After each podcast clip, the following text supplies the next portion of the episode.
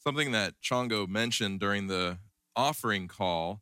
And I, I, was just reminded that I should remind you every once in a while. Maybe some of you haven't even heard this before, but um, he mentioned podcasts. And so, just a reminder that each week, just the sermon part of the worship service is uploaded to our podcast. So, if uh, any of your podcast listening devices or programs, just search Edmond Seventh day Adventist Church and you'll find all the sermons on there. And so it's a great it's a great way just to share with others. Sometimes people can't sit and watch a whole video, but if it's just the audio and they can download it on their phone while they're, you know, with Wi-Fi, then they can be in their car and listen. So it's just another sharing opportunity. So if if you are ever blessed by any specific sermon or you think of a friend or a family member you want to share it with, there are options besides just the YouTube page. All right. So last April, does anyone remember back that far? Seems like such a long time ago. I was actually, when I was putting this sermon together, I was thinking back and I, I wrote in my notes just a, a couple months ago. But then I went and I looked and found the date and I was like, that was April of last year. So last April, I, I preached a sermon talking about the long nose of God. Does anyone remember that sermon? Okay, yeah, it was kind of an interesting one. Um, but the, the gist of it is that when someone gets angry, when we get angry, our face gets hot. And eventually, that hotness and that redness, it ends up in our nose. And so, God having a long nose meant that it took him longer to get angry. It was the ancient Hebrew way of saying that God was long suffering. God was long suffering. God was long of nose. This was their way of talking about a certain aspect of God's character. And when we try to describe in our own language what God is like, it can be difficult. It can be daunting. And when the people who wrote the Bible pondered the mystery of God, they consistently used descriptions like this that we saw in our scripture reading The Lord, the Lord God, merciful and gracious, long suffering, and abounding in goodness and truth. And so today, I'd like to spend some time looking at another aspect of God's character. We've looked at God's long suffering. Now, I want to look at this last one that is listed here. And it's actually the Hebrew word amet. Amet. Can you guys say that with me? Amet. See now you can you can speak some Hebrew. That's not too hard. That's one of the easier Hebrew words, I'll be honest.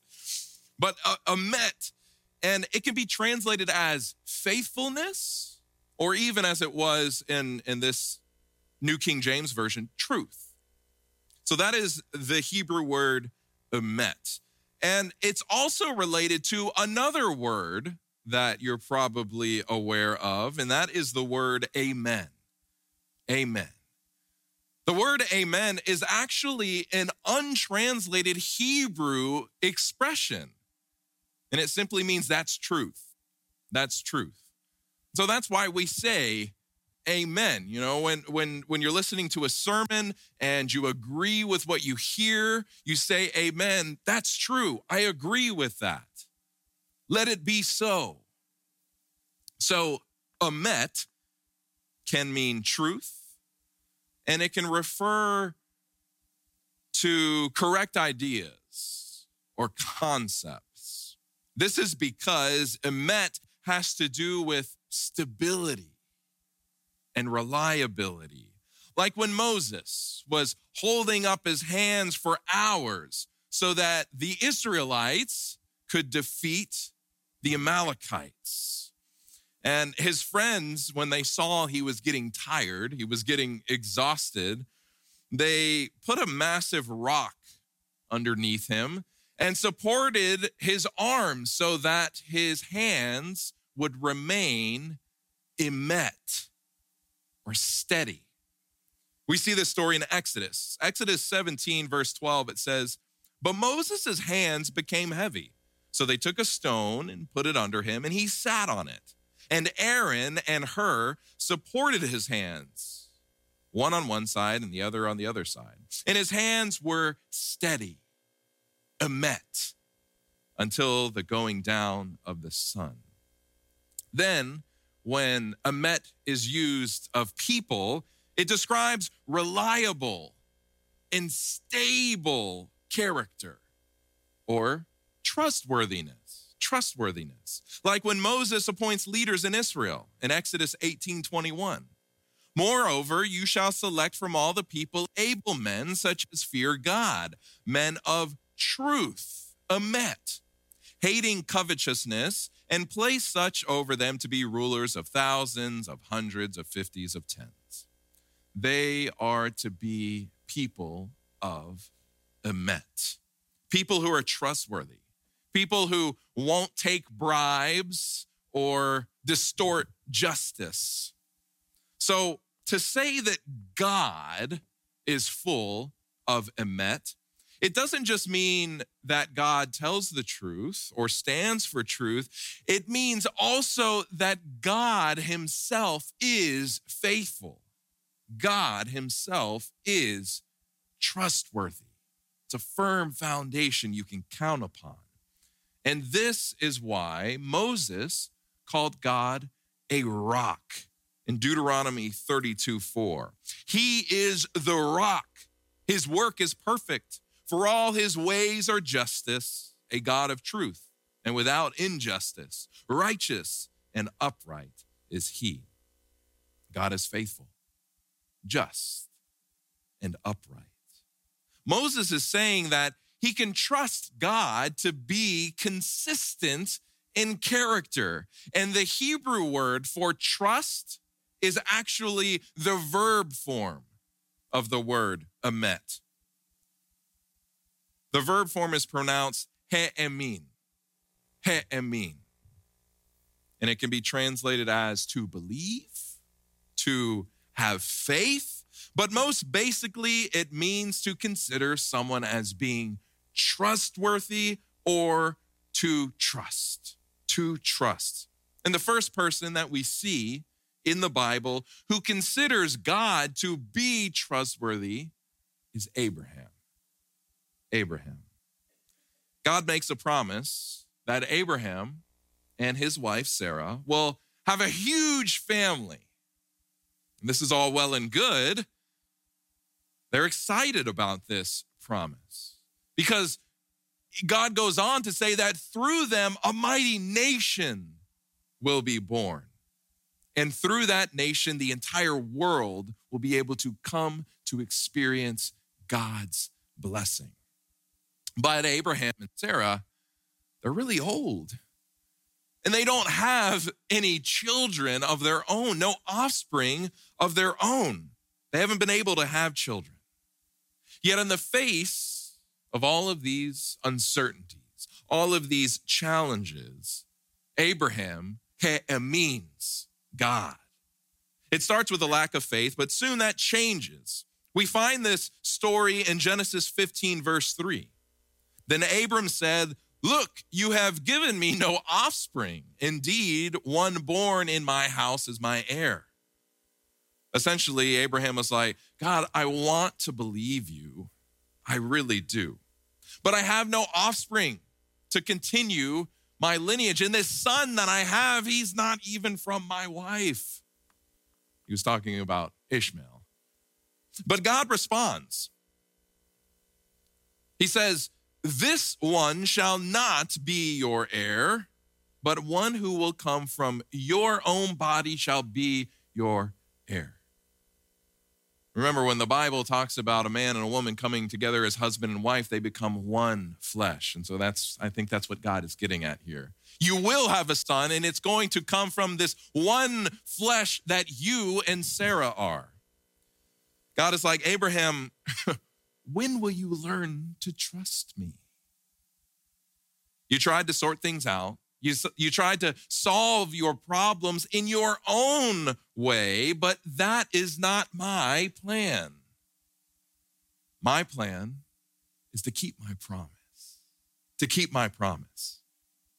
Then God brought Abram outside and said, Look now toward heaven and count the stars, if you are able to number them. The understanding is no, Abram can't number them. There are too many. And he said to him, So shall your descendants be. Abram, I've got bigger plans for you. I can work miracles that you haven't even dreamed of. I will show you things that you never even thought were possible. Abram, will, will you take a risk and trust me? And he, Abram, believed, ha'emin, in the Lord, and he accounted it to him for righteousness. So Abraham believed, he trusted, he considers God trustworthy to open a way forward. And God does show emet to Abraham and Sarah. In just four generations, their offspring create a whole nation named Israel. And God invites Israel into a trusting and faithful relationship with Him. Then, when God leads them out of slavery in Egypt, Exodus 14 31, thus Israel saw the great work which the Lord had done in Egypt. So the people feared the Lord and believed He'emin, the Lord, and his servant Moses. So Israel here, they He'emin in God. They trust and rely on him. But when they come to the land that God promised to Abraham, they find that it's full of these massive fortified cities, and the people living within them, defending them, are giants. And their trust in God's emet fails. But eventually, we come to meet an Israelite who is willing to trust in God in the face of giants. 1 Samuel 17 45. Then David said to the Philistine, You come to me with a sword, with a spear, and with a javelin, but I come to you in the name of the Lord of hosts, the God of the armies of Israel, whom you have defied. And if you're familiar with the story of David, yes, it's got its ups and downs, its twists and turns, but David, he consistently relies on God throughout the biblical narrative. In fact, First Kings says this about David, First Kings 3 6. You have shown great mercy to your servant David, my father. This is Solomon speaking, because he walked before you in truth. There's that word again, emet, in righteousness and in uprightness of heart with you. You have continued this great kindness for him, and you have given him a son to sit on his throne as it is to this day. So David considered God to be faithful. And so he responds with faithfulness. And this is why God promises to raise up a faithful descendant of David whose kingdom will endure forever. 2 Samuel 7 16, it says, And your house and your kingdom shall be established. Remember, firm foundation here, a met forever before you. Your throne shall be established forever. This faithful and promised king will become the source of trust and stability for others forever. But when the kingdom of Israel later collapses, it seems like once again all hope is lost. And the Israelites, they find themselves without a king, without a nation.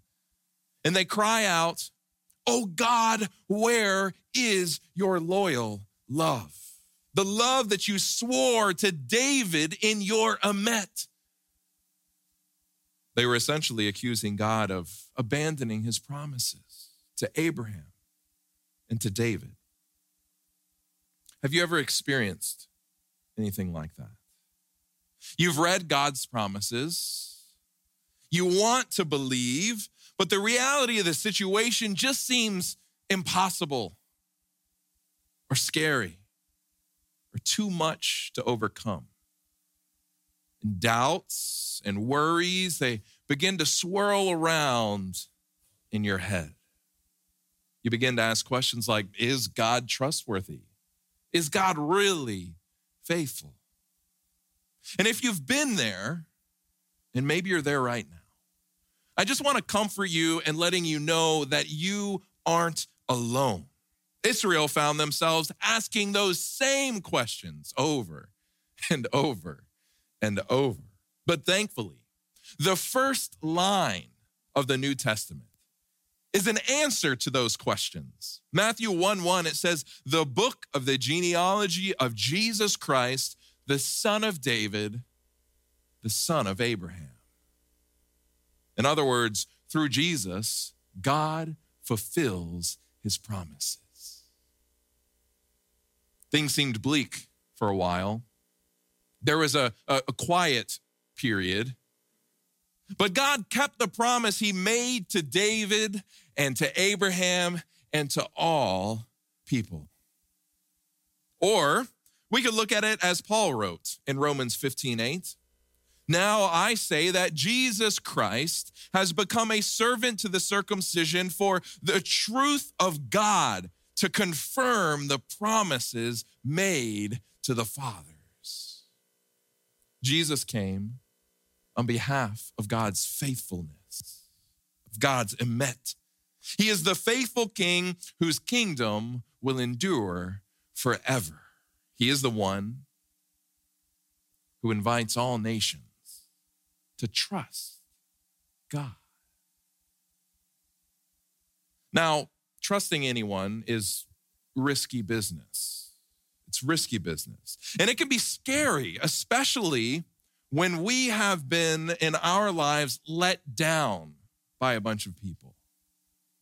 In trusting people, it's risky business. It's difficult to know if anyone is really full of emet.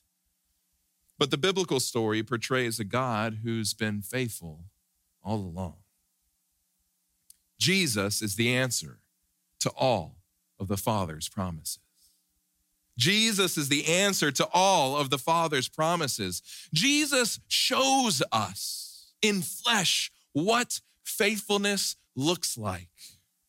He showed it with his first advent as a baby in Bethlehem.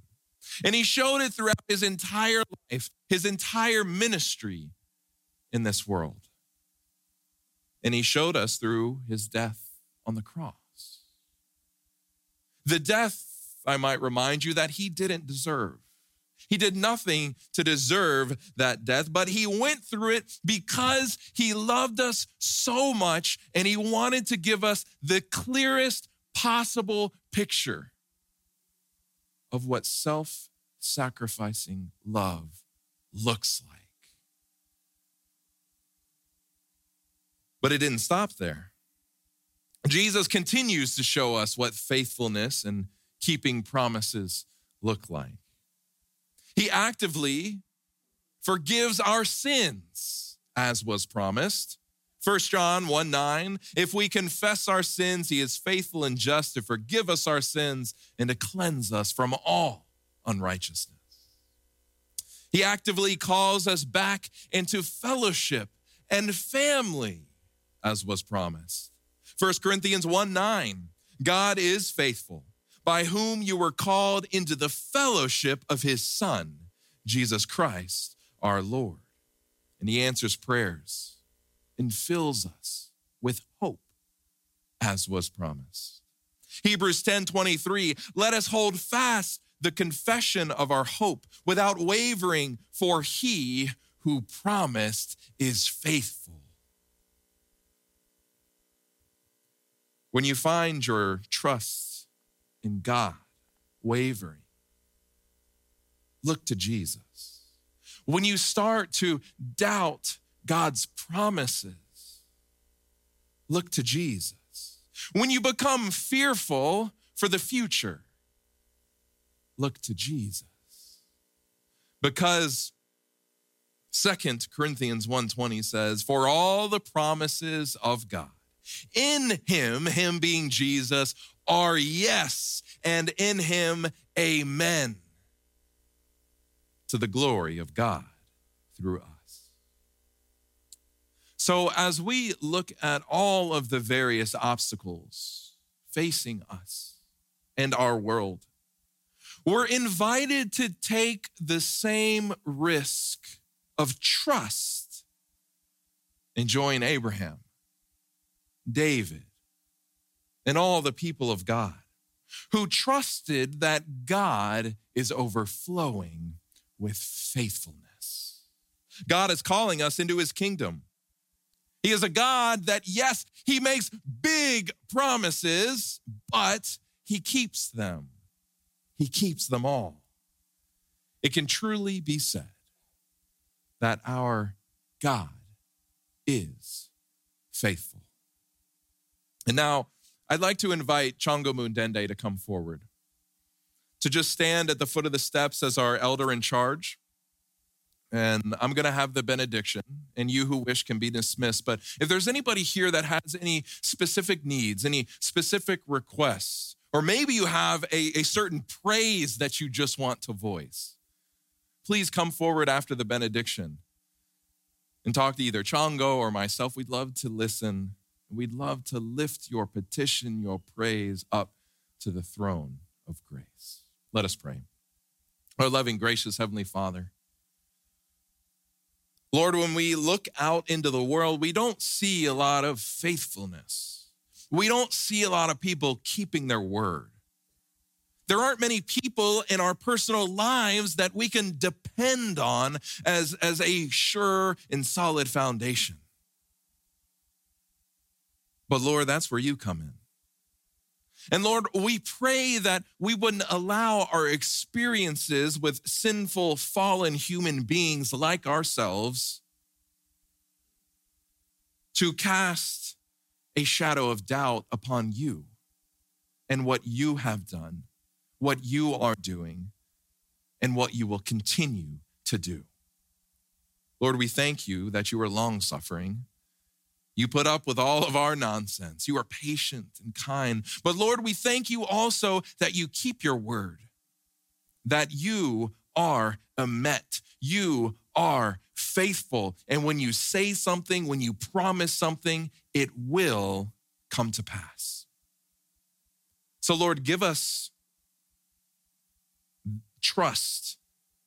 Give us a willingness to take that risk, to entrust you with all our faults, with all our problems, with all our concerns, all our prayers, with our very lives. And help us to be, as Paul called us to be, a, a living sacrifice, showing others that you are long suffering, showing others that you are faithful. Give us opportunities to witness for you. Fill us with your spirit. And Lord, we thank you so much for Jesus. It's through Jesus that all your promises are fulfilled. Lord, we give ourselves to you now, and we thank you for hearing these prayers and for answering them in accordance with your will. We ask it all in Jesus' name. Amen.